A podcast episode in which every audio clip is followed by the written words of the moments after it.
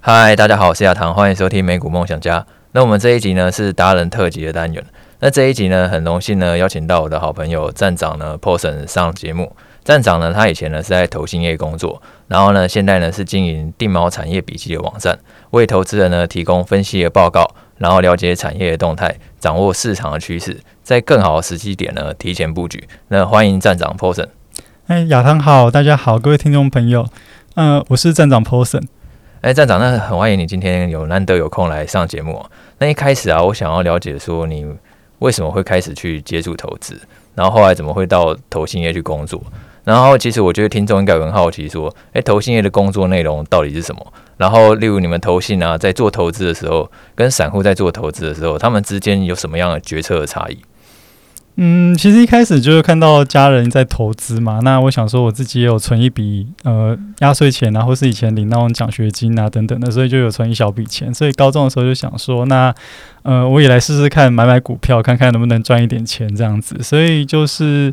呃在高三的时候就开始买新人生第一张股票你，高三就开始买，对哎可高哎小孩可以开户啊，呃只要监护人同意就可以。所以他等于你爸妈很小就帮你开，对，是吧就是开他户会了他就带我去开户，然后他要帮我就是签名盖章这样子。然后你就对那时候你就开始操作股票了，对，是。那我人生第一只股票也很传奇耶，你知道是什么股票不吗？知道。是利金。历经，啊对，历就经是不现是下在市那过？个对下市过，然后现在重整回来变成利基点，然后你买的时候，它应该还没下市，还没有下市。那你有买到它下市吗？还是没有？没有，我有在中间卖掉，然后你是赚钱的，呃，好像小亏。小亏，对，但是如果说那时候没有卖的话，从二零零七年套到二零二一年才重新上市嘛，对对，因为后来我记得它就是下市归零对嘛，对，所以就要套十三年，然后但是你运气算不错，那时候你就提早我有卖掉卖的。掉，对。哎，所以你在高三那一年的时候，就是金融海啸的时候，呃，应该是大一，就是隔年第二年的时候，第二年的时所以候，我第二年就经历震撼教育了。哦，可对能第一年那时候想说，嗯，还蛮好赚，好像很有天分那种感觉。对，然后那时候常碰到就是呃，可能你不小心卖掉，然后隔天就跌停了。哦，你说在金融海啸对的时对候，对对，金融海啸的时候，就是今天卖掉，然后隔天跌停，他觉得哦还好我已经卖掉，就常会有这种心态。而且听说那时候好像就是很多跌停都是无量跌停，就是你对，要那卖时候卖不蛮掉容易会有这种状况，因为那时候有限缩涨跌幅限制三点五趴嘛，所以很容易就可以碰到三点五趴，嗯哦，然后你想卖根本有时候也很难出这 样。很难拿。就是那时候从成成交量一天只有三四百亿吧，嗯哼哼哼对吧？哼，现在一天大概是一千多亿嘛。对啊，对，但是现在成交量还是比当时好很多。呃，还是比当时好很多了啊。虽然说其实今年成交量跟去年比起来已经萎缩不少了。对，但是今最今年的行情好像比较呈现是缓跌，比较少有股票是直接给你一直跌停这样子，比较少。对，就就今年就像是温水煮青蛙。对，温水煮。青蛙的感觉。啊对对，那所以后来你为什么会到投信业去上班了、嗯，其实就是刚好碰到说上流哥有给我一个机会嘛，我是他面试进去的。对，那呃。当初其实，在大学的时候去念经济系嘛，所以也是想说我可以是走投信业或是投资圈这个行业这样子。啊？嗯哼，对啊，然后就是很开心，就是上流哥有给我一个机会让我你是去投主信动业去学习啊，算是主动去那个吗？对我有主动去投履历，就对你那时候就可能蛮欣赏上流哥，然后去投履历给对，因他。为觉得他的基金蛮特别，就是他的持股跟其他经纪人不太一样，他是属于一个比较价值型投资的经纪人嘛，哦，那你一开始你就比较喜欢价值投资这样的风格。对，比较喜欢这样的风格，嗯哼哼。然后，所以你就进去投信上班。对。然后那投信的工作内容是什么？呃，投信的工作内容其实就是大概早上七点半到公司嘛，然后大概八点会开晨会，所以我们大概七点半到八点这段期间会把当日的一些早报啊、一些资讯什么做一个整理，就是看你 cover 的产业是什么，然后就整理什么。然后接下来就是呃，晨会结束以后，可能就会在办公室看盘啊，然后跟同业聊赖啊，交换一下讯息啊，看今天市场上面有什么呃小道消息啊、内幕啊这样子。那下午的话，我们就去拜访公司嘛，或者参加法说会，有时候是券商会有一些论坛啊，或是座谈会等等的，也会邀请我们去。有时候还可以去蹭饭，欸就是券商他的邀请的座谈会，有时候是在中午的时间，他就会准备一个还蛮豪华的便当给你，啊或者说可能会请你去那个饭店吃吃把费什么的，哦，然后对对然后你对们去那里见拜访公司，然后顺便还可以对，有顺个便蹭高饭级便当可以吃一下，这样。 对啊，那那 那一开始你们是决定分析什么样的产业啊？哦其实是公司分配的，然后菜鸟通常就是拿人家不要的产业来看。那什么样的产业会是人家不要的？我一开始是看 PC，这个产业人家不要看。因为它属于一个比较没有成长性的产业嘛。你在那么年轻的时候进去，当时就算是认为是一个低成长的产业，对不对了？嗯，二零一四进去那时候 PC 应该没有什么成长。哦，那时候可能大家比较嗯那时候会是智慧型手机，啊对手机，对然后通常高成长的产业可能是老一辈的比或资深的分析师比较会去看这对，样。因为他们会希望说他们看的股票是会动会涨的，哦对，所以就是通常是一些比较呃牛可能逼的长期都没有动的产业，嗯会嗯嗯分配给菜鸟这样。通常是这样照成长性去分，对不 对？应该说，有新人进去以后，就是每个人会丢一些他们不要看的东西给你，呃对，反正就是我剩下不太想看，我就丢给你看，对对对对让菜鸟去磨练这样。让对菜鸟去磨练。那你觉得你们投信在做投资跟我们散户做投资有什么不一样吗？嗯，其实我不太能去这样去做区分，啊因为其实每个散户或是每个基金人，他们都有各自的风格当嘛。然，当对，然，那但是其实投信来讲的话，他们的特色是很重视基本面，很重视基很本重面视，基本面。对，就这是有点出乎我意料，我以为投信都比较短进短呃出。没，有，其实投信很难短进短出，因为下单跟做决策是两个部门，就是基金经理人不是自己在电脑上面点一点下单，他是嗯把他的下单的决策指令给交易室，然后交易室去下单，所以他没有办法说我现在想买就买，然后想卖就卖，然后当冲这样子，他没有办法这样操啊，作那可能是散户资金小才有办法这么做，这样。对，或是呃，自营部门可能可以吧，我不我不太清楚，因为我没有带过自营部门，或是一些比较那个专业操盘师、VIP 操盘师那种的，也许嗯哼可以，但投信其实不行。投投信它而且就比较 focus 在基本面上。对，而且投信的操作限制很多，比如说同一档基金，呃，就是同一家公司的不同基金不能在同一天内对同一只股票做出反向的操作。比如说我今天旗下有三家基金，然后 A 基金今天卖出台积电，那另外两个基金就不可以在同一天去买台积电。啊啊，有这样的限制啊？对，会有这种你限说制。如果是同一家公司的不同基金，对不同的基金，所以这样会不同基金不就会彼此互相牵制那种感觉他？就会呃有点像是怕说你那种对敲交易，哦，啊，就好像直接卖给对手那种感对对觉。，就是卖这样对敲交易这样的一个嗯问题，这样子。嗯哼对哼，他是为了避免这样的问题，应该是吧，我猜。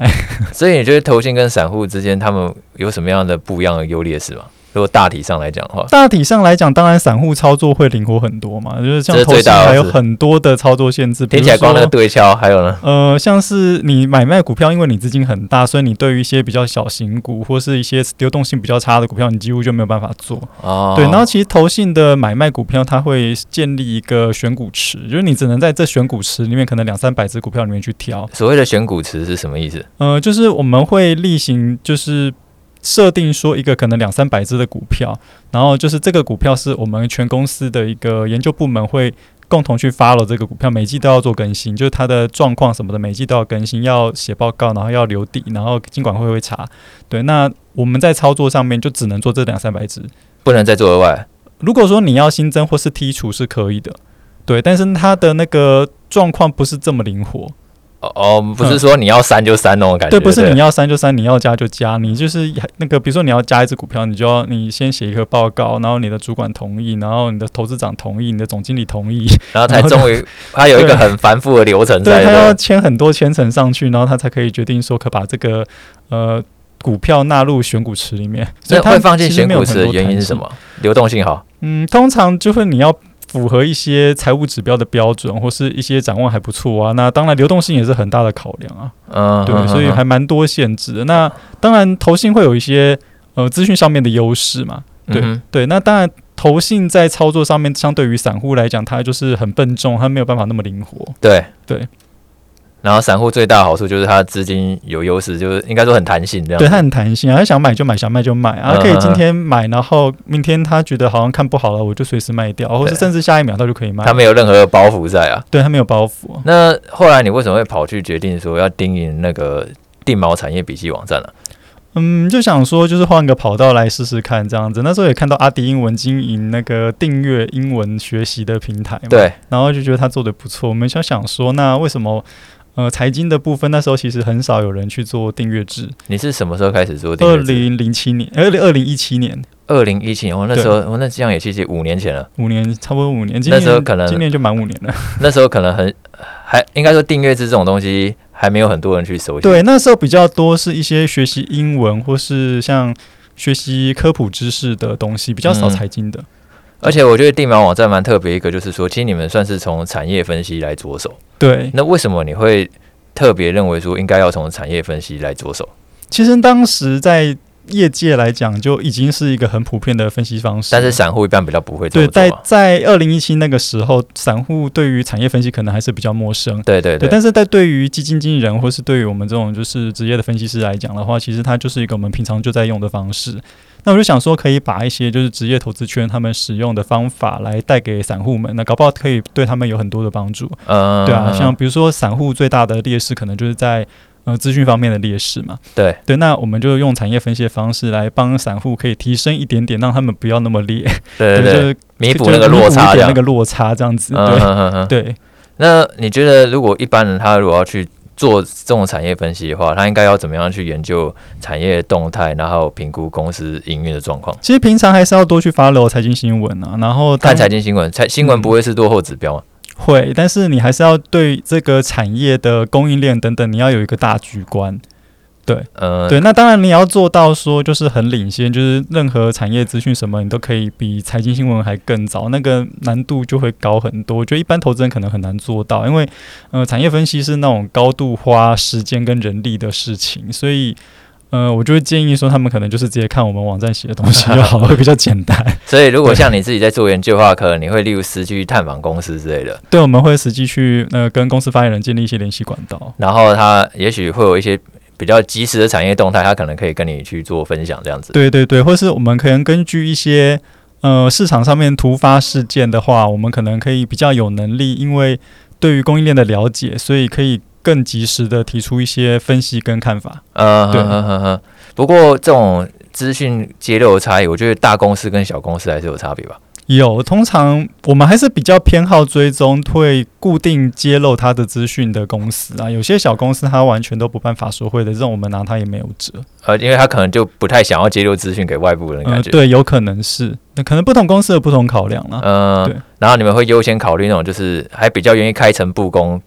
分对，享就知是识他给可你们能的，定期开法说会啊，然后定期的会邀请法人座谈啊什么的这样子。嗯哼哼。那接下来我想要问问你一些就是最近产业的看法，因为其实、实我知道地锚网站它特别在做的就是科技产业的琢磨算是最多的。对那其实前阵子根据那个 IDC 有统计啊，那个 Q 三的 PC 出货量是衰退百分之十五，嗯，然后里面就只有唯独就是苹果 Mac 它是逆势成长的。嗯，那你可以去分析一下，说，诶，那后面这个苹果 Mac 后续出货量有没有下滑的风险？然后如果说真的下滑，那它那个 iPhone 十四需求有没有机会来补上，来让这个苹果的成长动能是可以维持的？嗯，我们的角度来看，其实 Q 三的呃 Mac 出货量成长，其实应该是新品效应啊，就是在六月份的一个发表会上面，它有发布一些新的 MacBook 的产品嘛。。对对所以对，在第三季本来就会有一个新品的而一且个需求，我记得六月是封城那段时间嘛，对对对，然后加上说，就是刚刚您提到的，就是四到六月，因为中国有封城嘛，对对对所以那时候供应链其实都有一些受到影响，那对就很多是在第三季做一个补出货的动作。对对，那第四季应该会回到一个比较正常的状态啦。对，那我们目前看下一代可能在年底前会发布的新一代 MacBook 的备货量，其实好像不是那么乐观啊。对，所所以以它有相比往年没有那么乐观。对相比，往年大概可能少十到二十趴的一个幅度。嗯哼哼哼，那 iPhone 十四的部分的话，我们目前看起来是高阶版本卖得很好，对我看好像是这样，对好然像后有钱人无所谓那种对感低觉。阶版好像就有受到一些影响。嗯哼，对，那整体销量我觉得算是大致符合预期啊。对，那但是第二波的备货的话，可能 Apple 可能会不会太积极的去做。对，可能整体的量可能跟去年同期来比，可能就是持平或是小幅度的下滑。你是指第四季？嗯、对，就是第三季目前看起来，虽然说 Mac 的需求感觉好因为像成长 iPhone 快 iPhone 十四的部 iPhone 的部对分，对对就是高阶版应该动能是还不错的，对但低阶版的话需求是有下滑的。对，所以整体大概就是持平或小幅下滑的状态。嗯，对。那其实今年很多主流就是因为 PC 跟 NB 那个消费型的电子需求啊，它是持续的疲软，嗯然后变成说这个去库存的时间是一直在延后。嗯本来可能蛮多分析师是预估说今年是 Q2 落地，然后延到 Q3，然后接着又延到 Q4。那你觉得你认为以目前的一些状况来看的话，你认为是有可能会延续到什么时候？可以去留意哪些指标？其实分析师们一直延后的原因，也是跟费德的升息幅度一直往上调也有关系嘛，就一直打击到消费。那后你续说其一实直打击那个需求，对不对？对，因为后续其实有蛮多的事件不断的在发生嘛，一开始是乌俄战争嘛，然对后后来中国又封控，然后又呃美国的升息升到一个连续好几次三码这样子，对不断对对的打击消费。现在然后升三麻鸡，然后一对，直然后上去。后面欧洲又有能源危机，可能也有影响到欧洲的需求等等，所以就不断的有新的事件发生。那其实供给跟需求它是相对的嘛。如果说你需求不好的状况，你去库存的时间就会不断延长。对对那如对果需求很好，那去库存当然就相对是容易一点的。对对对，那目前来讲，厂商的共识应该就是看说明年的第一季会不会是一个景气落底的一个观察点啊。嗯哼，对，那我不敢说那个时候一定会落地，因为我不知道后面还会有再有新的东西，像因为之最近前有一些什么嗯英国的金边债券啊，或嗯是呃瑞士信贷的那个 CDS 飙升的这些状况啊对，搞不好对会有一波新的事情发生，那也许又会冲击到需求面。对，但嗯，目前来看，明年第一季会是一个可能的观察点，嗯对，哼就是有几，率它在这边落地。嗯哼，对那未来来看的话，我就可以观察几项指标是，第一个是库存嘛，你可以先看一下第三季或是呃第四季财报上面各家公司的库存状况是不是有顺利的降下来。那今天台积电法说会其实也有提到说，他认为第三季会是他下游客户的，也就是嗯 IC 设计的部分，他们库存的高峰就是在 Q 三了。就是在 Q 对三，对，然后第四季就会是一个开始下滑，嗯哼所以就是算是一个好消息吧。 对，那第二个指标当然就是看说厂商会不会减产。我刚刚有说到，就是供需是相对的嘛，对，所以呃，当减产供给变少的时候，其实相对来讲，就是它对价格的反应就是等于是需求增加，嗯哼，对对嗯对哼，，就是供需是相对的。嗯哼，那我们最近也有看到一些公司开始去下修资本支出嘛，像台积电今天就是从资本支出从四百亿下修到三百六十亿美元，对对对，打九折，然后之前前几天呢、那个美光也有下修资本支出嘛，对说二零二三年的设备购买的金额会减少百分之五十嘛。对对然后凯霞是更猛，凯霞直接说它的产能会减少百分之三十的投片量嘛，哦，直接减三成了，直接减三十趴，对，所以就是它既有的产能哦，那个像我们刚刚讲资本支出都是未来新对产能的投资，对对对，那凯霞是针对现有的产能，它去减少三十趴的投片量，这就嗯是最近为什么呃 n a n f l i s h 或是我们的群联啊，就是做 n a n f l i s h 的公司，他们最近股价其实比大盘还要强很多的主因。嗯哼哼，对是因那为那个减产的幅度对是，减产的高幅度于预真的期的对嗯很高的，就是因为凯霞来讲，它也是市占率第二的公司，然后它减产三成。嗯啊，哼，美光嗯也说它是要有一些特定产品线，它会有一些减产嘛，对，所以就会让市场预期说，可能 n a n f l i s h 或是记忆体产业在第二季，呃，在第四季可能会有一个落底的一个迹象。嗯哼哼哼哼哼，那第三个指标当然就是需求面嘛，就是看说下一步呃各国会不会有一些刺激消费的一些行为啊，或是利率政策可不可以升息，不要再继续升的这么强烈啦，或是呃欧洲这边今年的冬天呢、会不会呃能源危机在影响到它的消费状况这样嗯子？哼哼哼对，所以目前大概是看这三点。所以总结一下，大概第一个就是要看看这个各个企业库存的状况，对看一下说他们库存的水位有没有改善。对然后第二个的话，就是看那个企业是不是有开始在下修他们的资本支出，或对者说是减产这样子，没错这，样可以加速供需恢复正常。嗯然后第三个的话，就是看各国那个货币政策能不能升息的力道不要那么的猛烈，不然的话可能会压抑到民众的消费需求。对大家就是可以去追踪这三个算对指这标三项， OK，那接下来的话，其实我还想再问一下说就是其实像消费型电子，应该大家都知道说，诶，今年的需求就是很明显就是很疲软了。嗯可是其实还是有一些领域，像是伺服器啊，或者说是高阶交换器，诶，它是维持一个不错的成长动能。那这个其实都反过来想，就是会不会说现在虽然成长是相对强，但它后面会不会只是递延说，诶其实还是有后面还是会跟着下修？然后你觉得说，在现在这种状况哈，有没有一些哪些产业是长期的趋势，然后是可以去值得留意的，然后推升它持续成长的原因是什么？其实伺服器在前阵子还是有一些下修，只是呃，它主要是在一些陆系的云端服务商，或是一些比较二线的呃云端服务商，或或一些那种企业的伺服器啊，就是用于那种一般企业他们私有云的那种部分。对，那这些下修其实它会反映在供应链端的话呢，其实都会递延一些嘛。所以我们目前看的话，是台湾的这种伺服器零组件供应链大概在第四季会是持平的状况。那明年第一季会有一个小幅度的往下修正。对，那目前来讲，因为一线的云端服务商大概都是没有去下修它的 capex，所以呃，目前来讲，对于伺服器产业还没有那么大的冲击，但对于二零二三年 CapEx 的态度来讲的话，一些一线的云端服务商可能也是会比较保守，所以会导致二零二三年的伺服器成长不知道会是什么一个样的状况。目前的反而是消费型电子看起来是因为它去库存那一段时间了，对有机会也许在明年 Q one 可以落地。对，然后反而因为今年云端服务感觉拉货还是蛮强的，嗯搞不好明年反而会趋缓这样子。对，那交换器的部分，目前高阶四百 G 的部分其实都还没有听到下修的状况，但是一百 G 或是那种更低阶的那种部分，其实都一一直有下修，在前阵子就有开始有这种状况了。所以交换器厂商可能就要看它产品组合，就如果是像智邦这种有出四百 G 的的话，它可能就会有一些呃以用四百 G 的成长去抵消中低阶产品衰退的这样的状况。嗯哼，但如果都是做中低阶，它可能就是会面临到一些修正了。嗯哼，那以长期来讲，其实伺服器跟交换器的规格趋提升趋势都是没有改变的。像、嗯哼呃，今年第四季的话，应该 AMD 也会推出新的伺服器平台。对，那 Intel 的新伺服器平台可能会在明年的第二季放量，所以这些都会在带动下游的这个换机潮。对对，但是长期的大趋势呢，就是中间还是会有很多小波浪啊，就是会随着景气循环的变换，它会有一些调整跟修正这样子嗯。哼，那除了这些高阶的伺服器跟交换器以外，其实电动车跟 ADAS 也是一个蛮长期的大趋势嘛。对，所以呃，这种大趋势其实都不会因为景气循环改变，但是它在中间会有很多的波浪啊。就是对你那好比说现在就是一个波对，现在浪就是一个波浪啊。对，那有时候其实投资人在波浪之间他就很痛苦了嘛。对对对，对它就就是灭顶了这样子。 对对，那其实长期来看的话，车辆还是持续在朝伺服器化发展啊，就是未来可能每一辆智慧车辆都是一个小的伺服器。那全球的话，一年的车辆大概会卖八九千万辆，差不多但伺服器大概只有一千五百万。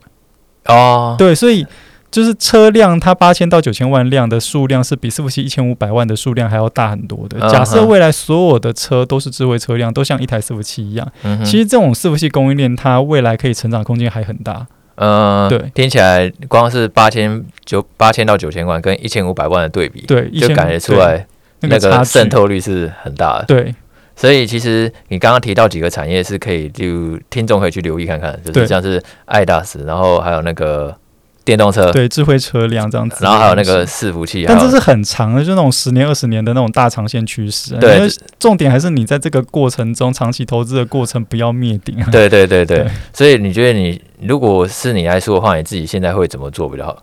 因为我觉得现在大多数的听众可能会觉得很惶恐，我觉得还是一样，就是你要做好资金控管，你不能让你自己毕业。所以基本上我自己投资完全不会用任何杠 杆，啊，我不我不很急着说我一定要在短期内要赚很多很多的钱，然后对要赶快把那个资产翻倍这样子。但是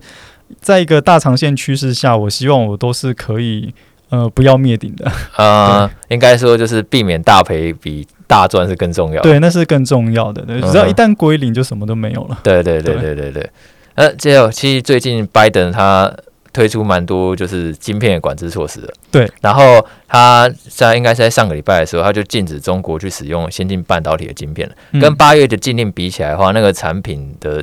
限制的范围是更大的。嗯，他就希望说可以去拖慢中国技术的发展嘛。对，啊那你觉得这个对于整个晶片产业会造成哪些影响？对于就是相关的供应链会有什么样的冲击？我们先提，就是对于八月来讲是相同的部分，就是禁止 NVIDIA 跟那个 AMD 销售高阶的 AI 运算晶片嘛。对对对对这对，嗯是相同的部分。对，那这个部分其实就是会对台积电先进制程有一些影响，但是影响的幅度不大，因为本来这种高阶 AI 运算的晶片，它的量不是很多，不对是很多。那台积电比较多是什么？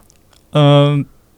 目前台积电 HPC 的这个高速运算产品的主要客户，第一个是 Apple 的 N1 系列啊或是 N2 系列那那个晶片，嗯哼，第二个就是 AMD 的消费型或是伺服器的 CPU 或 GPU，嗯哼，然后。呃，未来可能会有一些，就是像那个 Intel 的独立的 GPU，好，因为 Intel 现在要分拆嘛，对啊听对，到还有分那拆个了， NVIDIA 从三星转单回来那个四零系列的 GPU，嗯哼，对，这些嗯哼可。能都会归在 HPC 里面。对但其实 AI 运算那些晶片，其实它的量本来就很少。单单只看 AI 运算这一块的话，对是很那少个很高阶的东西，其实量很少，就是嗯哼什么 H 一百、A 一百那个，那个其实是量非常少的东西，嗯哼，它是嗯哼，高单价，但是量很少的东西。对对对，那呃，所以这个部分对台积电的影响其实是可控的。那嗯，目前来看，可能台积电在中国南京厂的十六纳米制程，其实它也获得了一个豁免的一年期的一个许可嘛，对，就是可以持续运作。那 SK Hynix 以及那个三星呢，在中国的厂房、机体厂房也是有相同的状况，都暂时性的获得豁免了，所以它暂时都不会受到影响。嗯哼，对，那再来其实要看的两个重点是，第一个是长兴存储发展低院，就是十八纳米以下的低院可能会受到阻碍嘛。那其实这个最大受惠者就是南亚科啊，就是因为最近其实一直有一个。呃，状况是长兴存储在技术上面快要超车南亚科了，然后产能哦一也直有要这样的超车状况南亚吗科，对，就是最近已经快要发生了。嗯哼，但如果说长兴存储因为这个禁令它被打压下来的话，那其实南亚科它就竞争的方面它就会获得一些喘息空间嗯嘛。哼哼，长兴存储被打压，它也不会让这家公司就没有活路嘛，一定会生命会自己找出对路。对对对对，所以它可能会把它的产能去转做什么，转做一些成熟制程啊，或是立基型的一些低院。嗯，对，所以对华邦链可能不太有利。哦，就相一来一往相对，就对了，这个部分可能就不太有利。嗯哼哼，对，那另外一块就是长江存储，它发展 Netflix。那最近其实它也说它有供应 iPhone 十四在中国地区的版本嘛，对对对，所以那这个部分的话，如果长江存储的 Netflix 扩产也是受到一些阻碍的话，可能对于未来几年 Netflix 工具的成长率会有一些帮助吧，就是它的成长率不会到那么高。那如果说供给相对有限缩的话，其实对于整个 Netflix 价格的趋势来讲，就是一个比较正面的讯号。嗯哼不过这个其实只是一个比较小的一个。呃，讯息啊，因为长江存储在 Netflix 的市占率其实没有很高，对只有个位数的百分比。对对对，对，那关键还是刚刚提到说凯霞跟美光的减产，这个的影响性是比较大的，嗯所以哼目前还是看说第四季可能 Netflix 或是低院的到价跌幅应该会达到一个开始趋缓的状态，那嗯嗯可嗯能在明年第一季就有机会落地了。嗯哼哼，所以听起来感觉，你觉得拜登政府推出的晶片管制措施，对于台股反而好像不全然是坏事的感觉。不全然是坏事，然后还有刚刚没提到是第三点是那个。呃，逻辑晶片嘛，它是说十六纳米制成的逻辑晶片，它不能去销售设备跟材料嘛。对，但其实以微影设备来讲，就是不十六纳米跟二十八还有四十纳米用的都是同一套设备，就是都是用那个浸润式微影设备，对，都一样的设备。所以它虽然名目上是管制十六纳米以下的制程，对但实际上因为十六纳米制程用的设备跟二十八还有四十纳米用的微影设备是一样的，嗯哼所以二十八跟四十纳米的话也会受到影响。对那如果说是这样的话，就是中国的厂商都没有办法取得这些设备的话，那对于有十八、二十八、呃十六、二十八或四十纳米制程能力的一些厂商，就有机会接到转单嘛？嗯哼对，哼但哼是短期还是比较重要的是半导体去库存需求的状况。对对，那如果说需求是一个正常稳定的状况的话，才会有所谓的转单，不然需求都不好了，我不用啊大下家都单没单这样子。 对对嗯哼哼是这样子。所以其实我觉得听起来感觉去库存期反而是现在反而最需要对，关它心的是议题，最头部的一个问题。然后这个禁令反而比较像是一个冲击，其实没有想象中那么大，感觉我像觉是得还好，感觉像是现在因为市场太过悲观，去放大这个 冲击的感觉。可以这么说。因为现在整个市但是场其实市场也蛮理性的，像呃禁令发生后的隔天，其实呃群联跟南亚科刚提到的两对对个对受惠股嘛，对对对就是他们隔天其实一个是小涨一趴，一个是小跌一趴，对对然后对对，指数是大跌五百多点，嗯，然后嗯在在第二天就是第三就是在隔天的状况是。呃，南亚科大概上涨好像五六趴，然后群联上涨大概八趴，但是指数其实是没有涨的。嗯，嗯对，嗯所以嗯就很明显，市场还是很有效率，就是这种它实际上有机会受惠的股票呢，还是股价的表现会比呃其他的公司还要强势很多。其实我最近有观察到，记忆体相关的族群表现反而比大盘强势，对，就像美光，很其多的利实多，最近也是比较强势一对，点。它最近很多利多，就是像那种凯霞或美光减产，或是这个禁令的事件来讲，都是对他们来讲是蛮有利的，嗯哼哼对，所以其实市场大多数都还是蛮有效率的啊。还是蛮有效率的。那最后我想要问一下说，因为其实今年联准会它是大幅度的在升息嘛，所以对导致说其实今年波动大幅度的增加，对然后让很多人今年都有一个感触，好啊像今年其实就只是看联准会而已，嗯你去研究一大堆产业或者说是股票，好像都没有什么太大作用的感觉。嗯那你觉得未来行情看法应该？你应该说你对未来行情的看法是怎么样？然后你会认为建议听众要怎么样去做好资金控管来应对风险？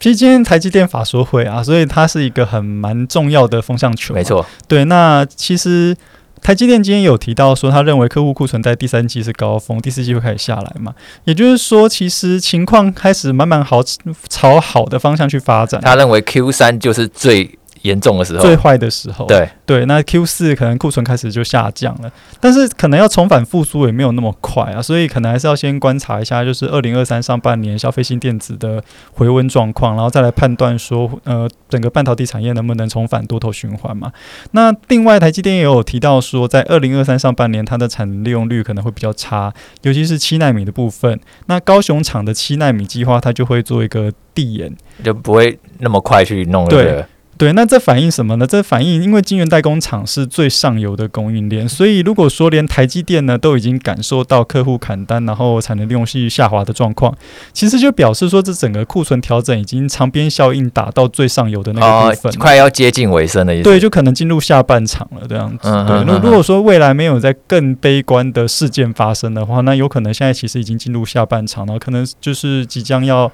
呃结束这个库存调整循环的状况了。嗯，嗯对嗯嗯嗯，那但是比较难评估的是，还有一些很嗯，你也不知道会不会发生的事情。对，那在一个行情比较悲观的时候，其实投资人对于这种悲观的事件，他的想象力都是特别丰富的。就像在乐观的时候，他们也会对于未来的前景充满了憧憬。没错。没错。对所以，呃，像最近可能很多人就会担心说地缘政治风险啊，对像对对台海会不会有一些那个危机发生啊？对对对，那呃，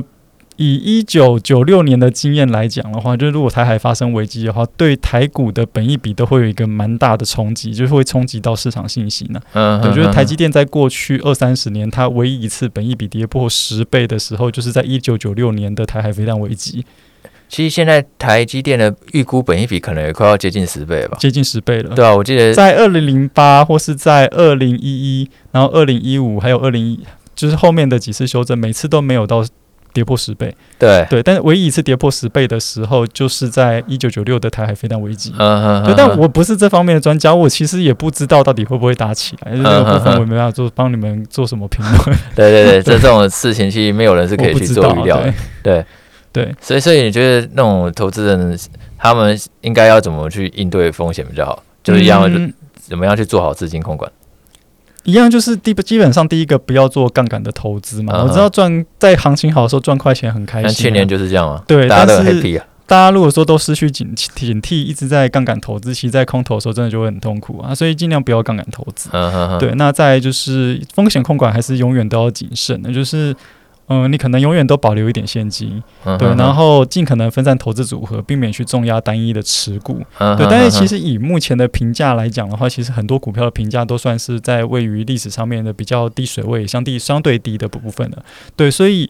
呃，当然可能未来有那种地缘政治风险或什么，那个是没有办法预估的。那个先先不考虑，应先该不不是考虑对，因为没对办法去评估它到底影响多大。这对样，对，那不考虑的话，那目前的股票评价其实都是在历史的比较相对低水位，所以我觉得是保持乐观，但是还是对于风险要有很谨慎的一个应对态度。嗯哼哼哼，我觉得这是蛮合理的啊、因为其实投资市场本来就有很多那种不可控因素存在啊，对，你没有办法百分百地掌握所有的变数这样很子。难啊呐、这个是对太难了。对对，那谢谢站长呢今天的分享。那其实呢，听到今天站长今天的分享之后，应该对于呢最近呢科技产业啊都有一个比较好了解，然后呢也知道说，哎，虽然最近其实市场气氛很悲观，但是有些事情可能不是像你表面上所想的那样子，就是实际上背后呢还是有许多的机会。好，那今天就是这样了，我们下次见，拜拜。拜拜。